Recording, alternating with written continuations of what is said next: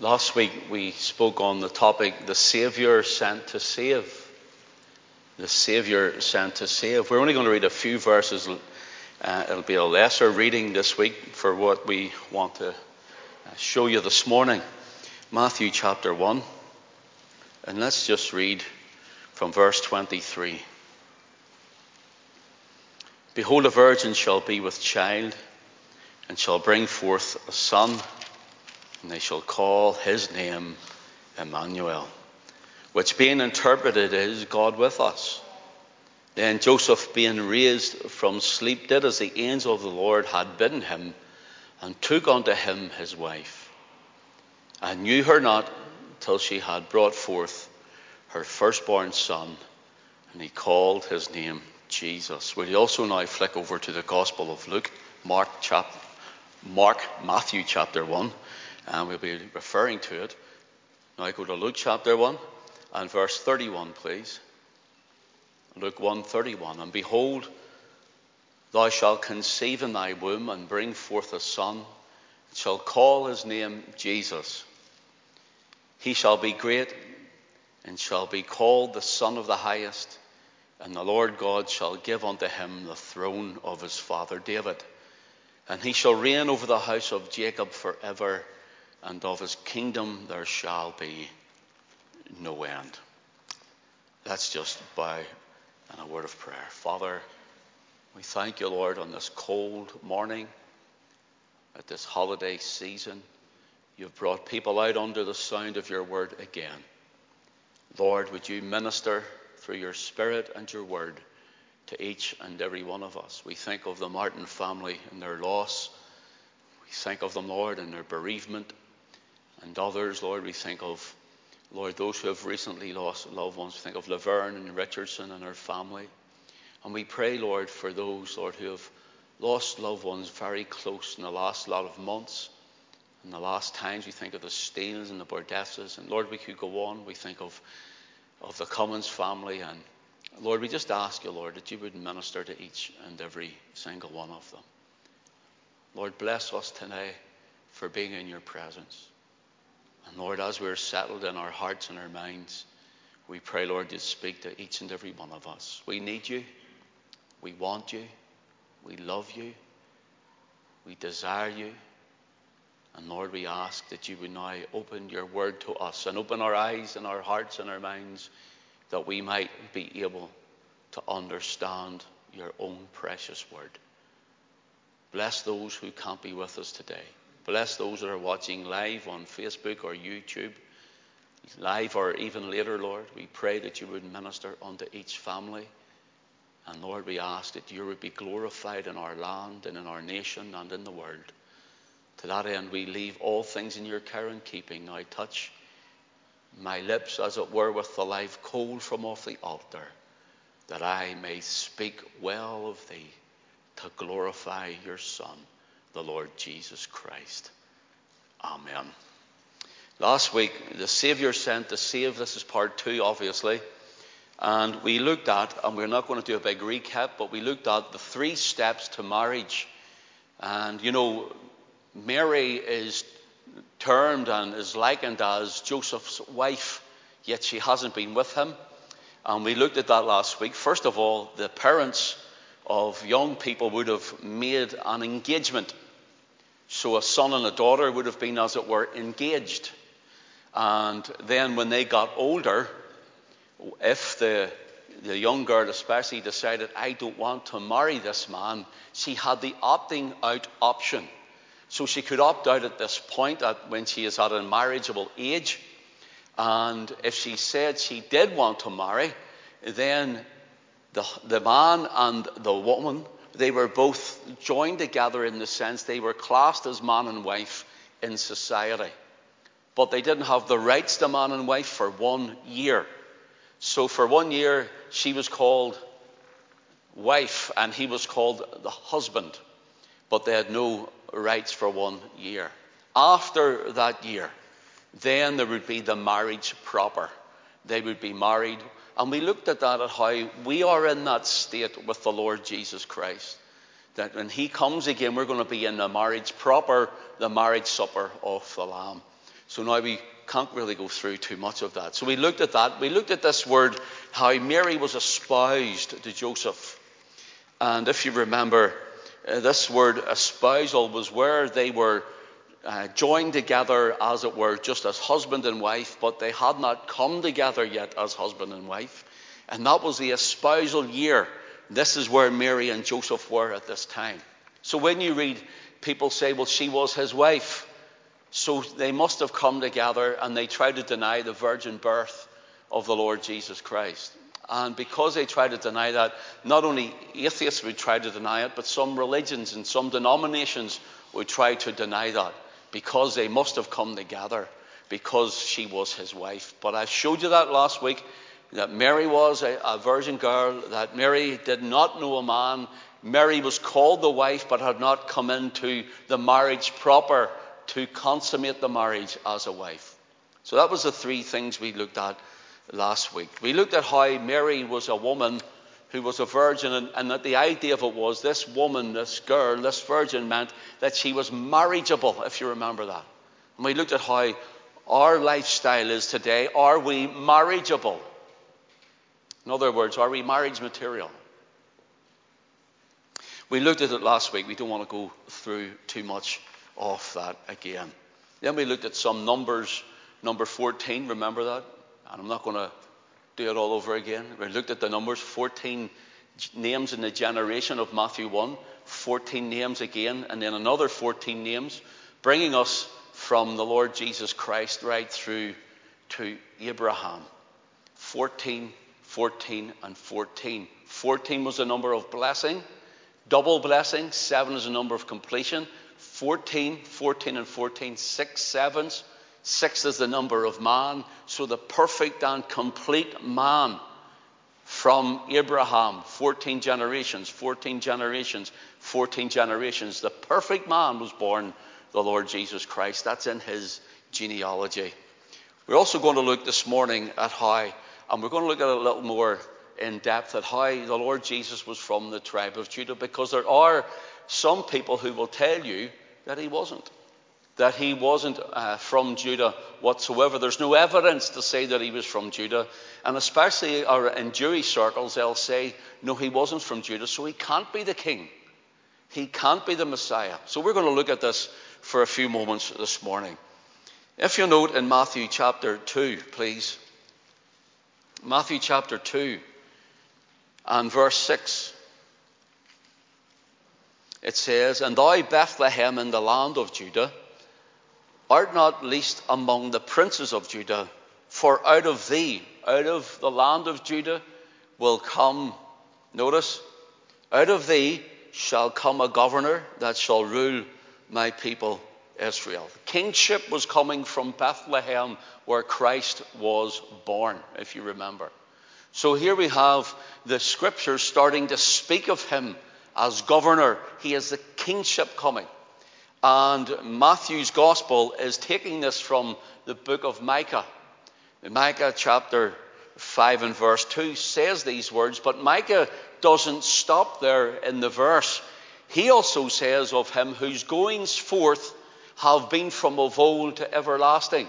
So Jesus wasn't just born in Bethlehem and that's when his life started, but rather Jesus was in eternity. And we'll look at it, God willing, in a moment. So, let's look just for a, a few moments the lineage of Jesus through Joseph and how people argue between uh, Matthew's gospel and Luke's gospel. They try to denounce Christ's lineage, saying that Joseph wasn't his real father, so then, since Joseph wasn't his real father, Jesus could not be from Judah. Look at Matthew, please, and go to Matthew's Gospel, chapter 1. We can't read all of this, but look at verse 6. Matthew 1 and verse 6. It says, And Jesse begot David the king, and David the king begot Solomon of her that had been the wife of Urias, or Uriah. Notice King David, and then we have Solomon. That's this is the line that comes. Remember, he, remember, he's going to come and sit on the throne of David, uh, according to the angel in Luke's gospel. We read it at, the, our, at our opening scripture. Notice King David and then Solomon, and the line comes down there. Let your eye run down to verse 16, please.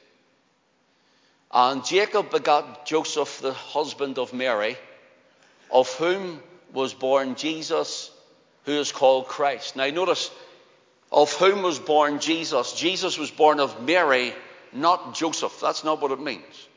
So we have King David, Solomon, and it brings it right down through to Joseph's line. But if Joseph isn't the father, the paternal seed, then Jesus can't be claimed to be of Judah, say some. Go with me again then to Luke's Gospel.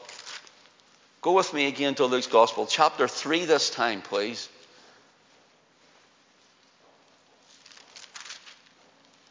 Let your eye run down to verse 31. Verse 31. Luke 3, verse 31. Notice this, which was the son of Melea, which was the son of Menan, which was the son of Mattatha, which was the son of Nathan, which was the son of David. Notice the difference here. Matthew 1, David to Solomon and down. Now we have in Luke chapter 3, we have from David Nathan and down. So this is a different son of David. He had more than Solomon as sons. In fact, he had about 10 if my memory serves me right. But here the son Nathan is a different genealogy, and he's from David, who is from the tribe of Judah. So notice the two lineages. So what happens is some people say that Luke's gospel is given the lineage of Mary. And others argue, no, it isn't. And Jesus has to come from the tribe of Judah, but there's no real evidence of it. So we're going to look at this for a moment. Look at go to Luke chapter 3 and let your eye run down, please, to verse 23. And Jesus himself began to be about 30 years of age. Notice, uh, being as was supposed, notice that, being as was supposed, the son of Joseph. In other words, he wasn't. Whose son is he then? Verse 22 tells us the verse before it. And the Holy Ghost descended in a bodily shape like a dove upon him, and the voice came from heaven which said, Thou art my beloved Son, in whom I am well pleased. So here he is, the Son of God. So now, when we go to his lineage in verse 23, as was supposed the son of Joseph, which was the son of Heli. There is a different lineage again from Matthew 1. Supposed son of Joseph, and now he's Joseph is, a, uh, is the son of Heli. Now let me just try and clear some of this up for you very, very quickly. The son of Heli, if you look at it in your King James Bible, was the son, is in italics means it's not in the original text, but it's there for our English rendering and our English language. And so, what many scholars say is this should be Joseph was the son in law of Heli. He's actually the son in law, which means if he's the son in law and he's to be married and then later is married to Mary, they say this is Mary's lineage from whence comes the Lord Jesus Christ. Now, I hope everyone's with me there. But nevertheless, let's saying there's another question mark over that and it's not clear enough for us, then let us look at Scripture then from other people. Turn with me, please, if you will, to Hebrews chapter 7. To Hebrews chapter 7.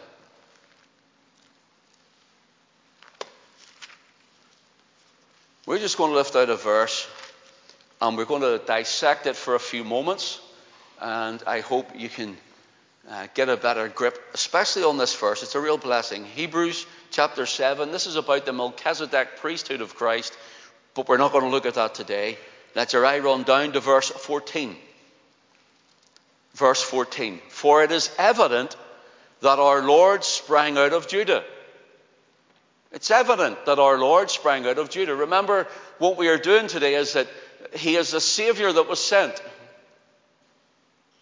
So our Lord sprang out of Judah, of which the tribe of Moses spake not, nothing concerning the priesthood. The priesthood was from the tribe of Levi, so what he's saying is Jesus came from Judah, the house of Judah, the line of Judah, the tribe of Judah. Now, notice here, for it is evident. Would you say evident? Would you say it loud? I want you to get, it's very important. We're going to break this word right down to ground level and then build it up for you again. I want you to see the import of this that you can say, My Lord is from the tribe of Judah. Now, notice this.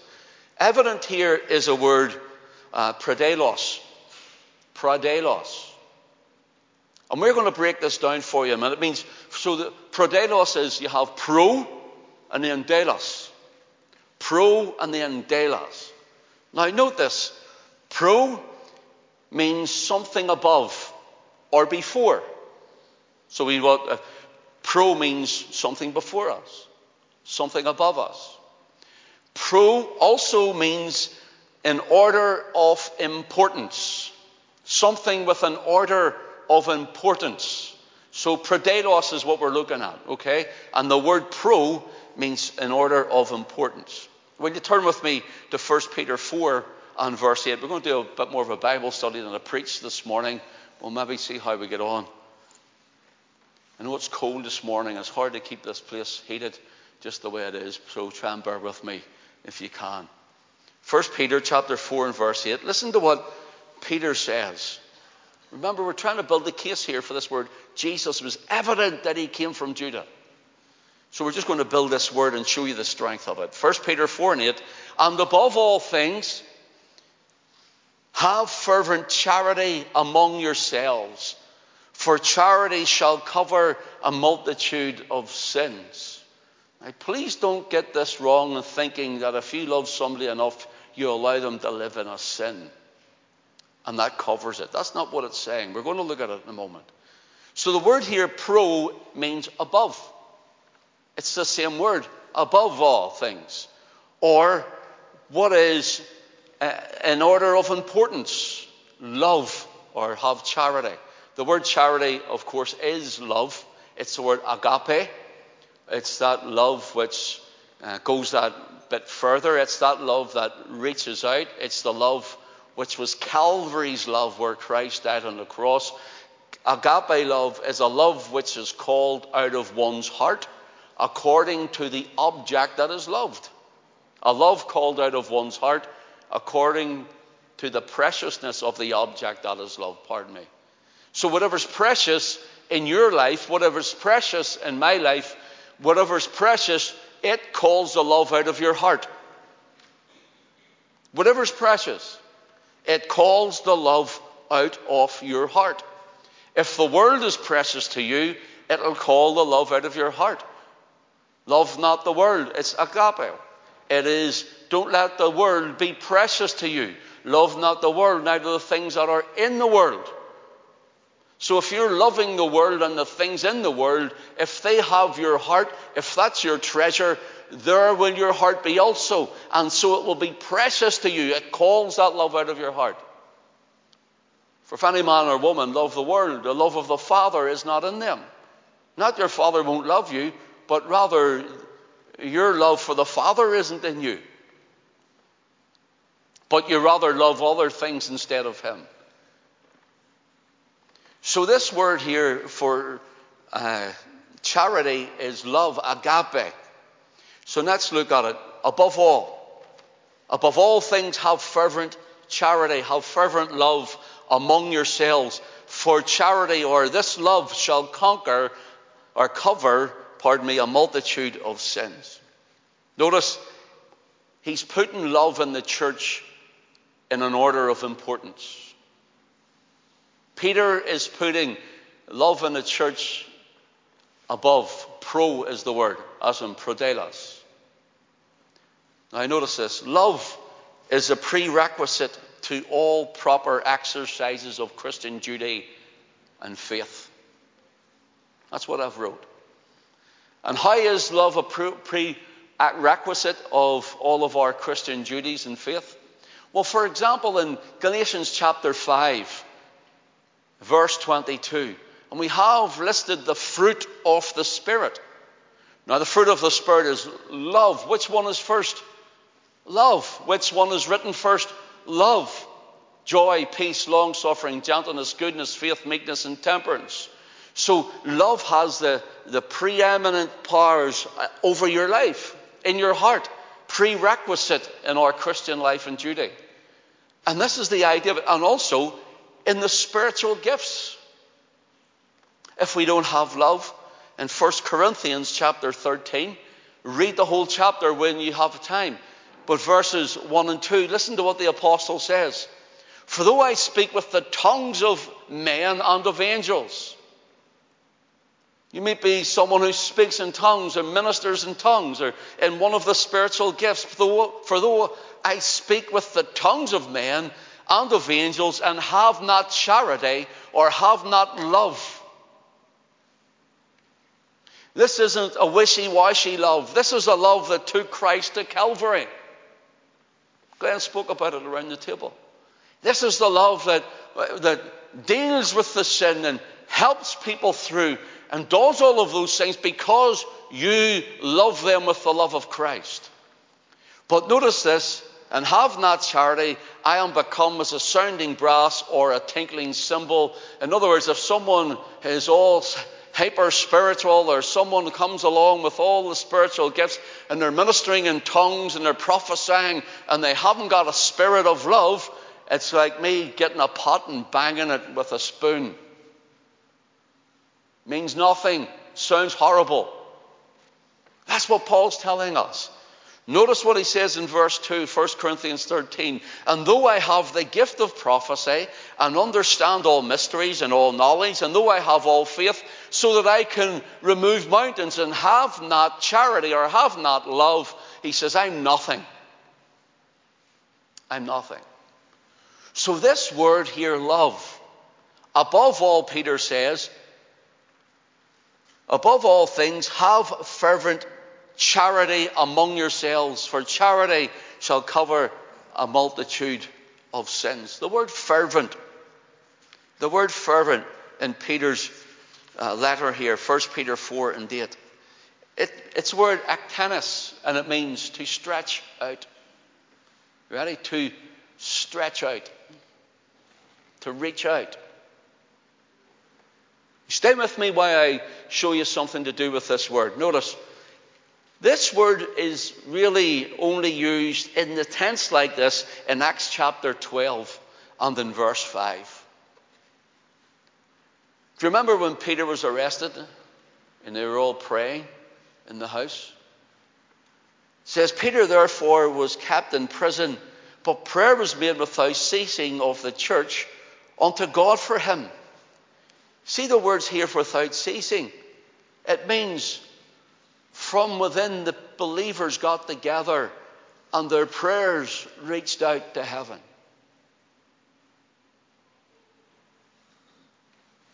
You know, I know there's a some, please don't get me wrong, I know there's people with a simplistic prayer. Nothing wrong with that. That's probably the best. But sometimes there's a, a repetitive prayer. Sometimes there's a. Do you ever do the prayer list? God bless, I'll just do that, Lord. And God bless, oh, I'm not one, I'm not one, I'm not, not, not, not. Over and over and over again. It's like, it's repetitive. But do you ever get when you enter that place of prayer and from within, deep calleth on to deep? You're reaching out in prayer and touching, as it were, heaven. The saints got together and they were reaching out. The word here, ektenis, is the word, it means, ach means out, from within to without.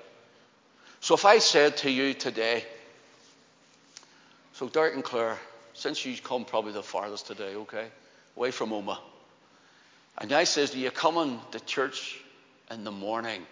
And you said, yes, we'll be there. And say you come and you park the car and you come to the doors and you get to the doors and you stop. Even you look in maybe, and you turn and you walk away again. In the Greek text, tense, that would be a word apo. Apo. It means from the edge off to walk away. And I would say, thought you were coming to church. I said, well, we did. Here. But because you would say yes and you came in, parked your car, came in the doors, you took your seat, you entered in to all that's happening in the meeting today, yeah, and you could say, I could say to you, oh, you were at church this morning. You would say, yes, I was. I'd said I'd be there. And so that's the word ek. You came to, but right into, and you left from within to without. You see the difference? You left from within to without. That's the word ek. And it's the word here, ektenis. So the idea here is from within to without, they stretch themselves.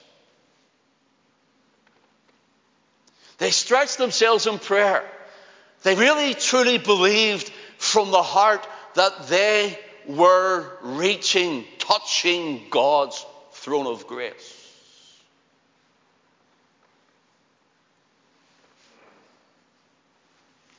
So here is what Peter is saying in, in 1 Peter 4 and verse 8. Above all things, have fervent charity. It means continuous love, reaching out.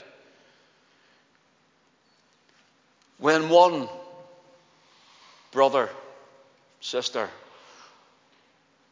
when one truly loves, he and she will not publish the other's feelings, but rather reach out to them to cover, to help them walk right.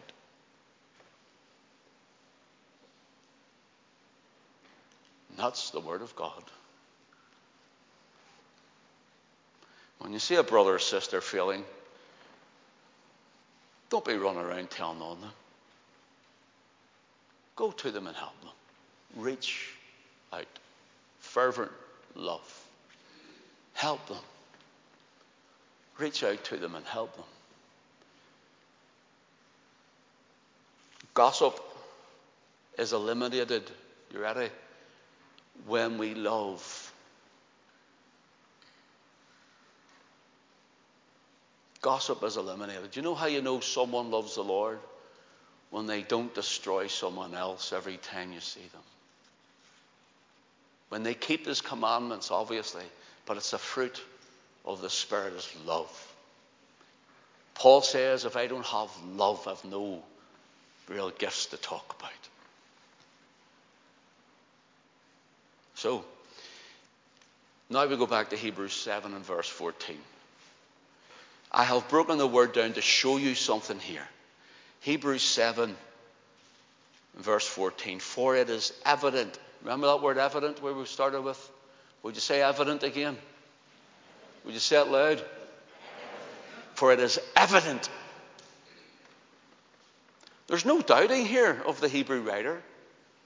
It is evident that our Lord sprang out of Judah. So the word here, evident, prodelos.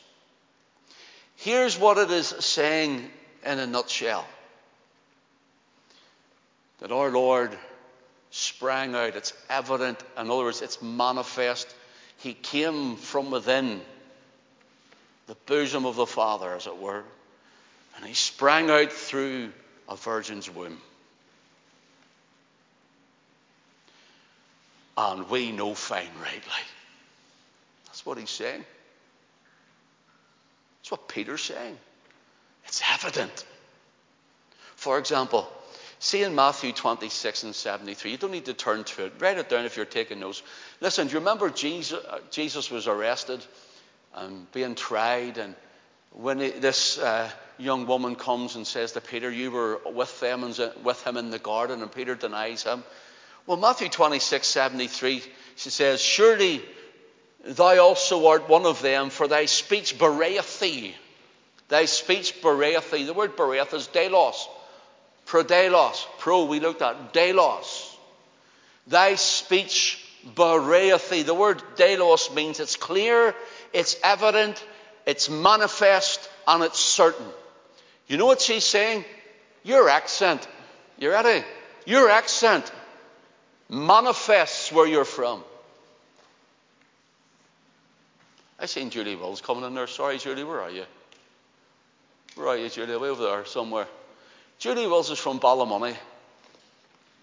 And when I talked to her on the phone, she'd be talking with that Ballymoney accent. And you can hear it so differently. Her speech bewrayeth where, where she's from. In other words, it's Delos. It's certain we know the accent. It's certain it's manifest where she's from. So, what this young woman was saying, surely thou also art one of them, for thy speech manifests where you're from. Now, listen to the Barclay, what he says about the Galileans.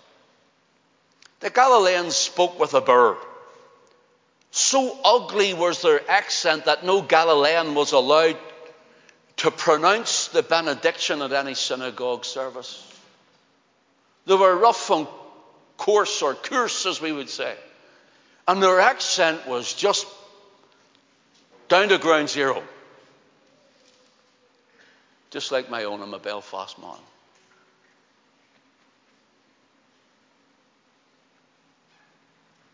In fact, my accent used to be stronger. I just refined it more through the years, through preaching, because people couldn't understand me in other places. Used to talk the side of my mouth like that. Oh, Beatty, you know? And it, it's the, the word here, Delos, it was certain where you're from. It's certain. It gave Peter away. His accent was a, he was a big fisherman, but he was a coarse big man.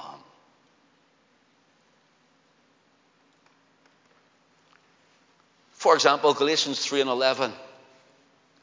It says, But that no man is justified by the law in the sight of God, for it is evident, it is evident, for the just shall live by faith. Martin Luther reading this, Martin Luther studying this, Martin Luther saw this. And what? No man can be justified by the law. In other words, if we were to try and keep the law for salvation, we would fail every single moment of the day. And so Martin Luther seen all of this, and he realized the scripture says the just or the justified, the righteous, those who are to be righteous, he says, they are the just who will live by faith. So it's a, a, a we, we are saved by grace through faith and not, not of ourselves. It is the gift of God and not of works, lest any man should boast. And so, what we're told here in Galatians chapter 3 and 11, you can't be justified by the, by the law in the sight of God. Note, for it is evident. It is evident. It's manifest. It's certain. It's clear. The just must live by faith. We must believe what Christ has done, what Jesus accomplished by his finished work on the tree at Calvary, Golgotha's hill. We must, by faith, believe in him and his work alone. And faith means that he paid the debt of our sins. Faith is that he bore our burden. Faith is that He kept this law that we couldn't keep, and He lived the life that we couldn't live, and He died in our room instead as our great substitute, bearing our sins away in His own body on the tree, and He shed His blood that we might be saved and forgiven and cleansed. It's evident. And people are working and laboring away, thinking they're going to merit salvation. Jesus plus works. Friends, it's Jesus and his work alone. Christ and Christ alone. This is the same word here, delos. It's evident. Martin Luther laid hold on this. And the Protestant Reformation came into more fullness at this time. So, Hebrews 7 and 14. For it is evident that our Lord sprang out of Judah. I think we've cleared up the word evident, haven't we? Above all, he sprang out of Judah. Before all, he sprang out of Judah. In order of importance, it's to know he sprang out of Judah.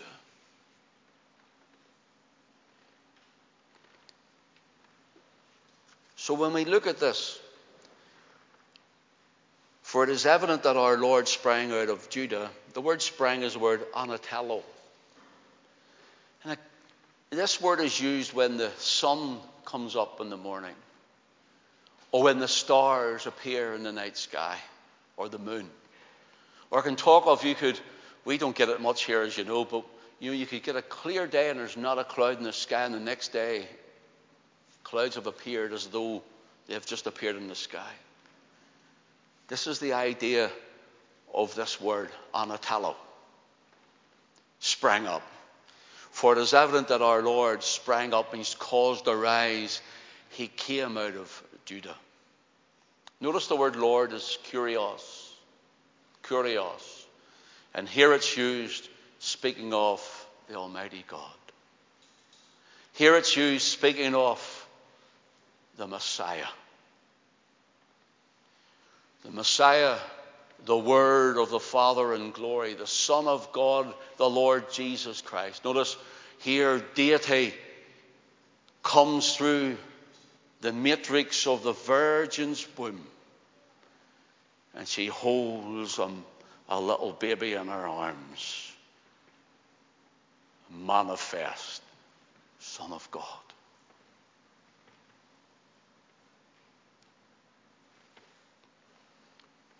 Brothers and sisters, don't let anyone tell you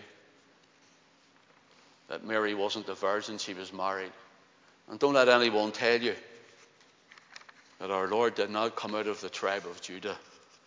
Listen, John proclaims him, heaven proclaims him as coming out of Judah. Revelation 5 and 5. I'll tell you what, I'm going to stop here. And we'll do part three in the Lord's will next week. I want to look at him coming from eternity into humanity. Revelation chapter 5 and verse 5 And one of the elders saith unto me, Weep not. That's the language of heaven. Behold, the lion of the tribe of Judah, notice, hath prevailed. Now, heaven looks at a lion. Mentioned this a few weeks at the drive in. But when John looks, behold, the lion of the tribe of Judah hath prevailed. John looks for the lion, and what does he see? He sees a lamb standing as it had been slain. Notice, bearing the marks of its sacrifice, it, as it had been slain. Here, John, through the inspiration of the Holy Spirit, is told, Behold the lion of the tribe of Judah. He sees a lamb, and who is that lamb and that lion? The one and the self same from Judah. Heaven knows he's from Judah. John says he's from Judah. Peter says he's from Judah. Paul says he's from Judah. There's, we could go, uh, this is only the New Testament we're touching on. Heaven says Behold the lion of the tribe of Judah. And he looks and he sees a lamb instead of a lion. And that's what we must see first Christ the Lamb. Dying on the cross. The Savior sent to save. Dying on the cross for you and I. You know the only thing that's man made in heaven today? The only thing that is man made in heaven today are the marks on the body of Christ. That's all.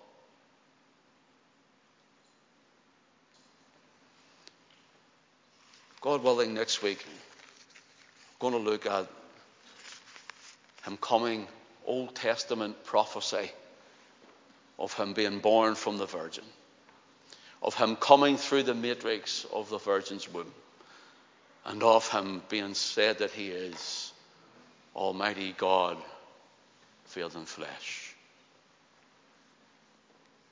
What a mighty God we serve. God bless us all. See you, God willing. The Lord sparing us all next Lord's Day morning, 10.30. And then we're going to do the drive-in, God willing, next Sunday night too.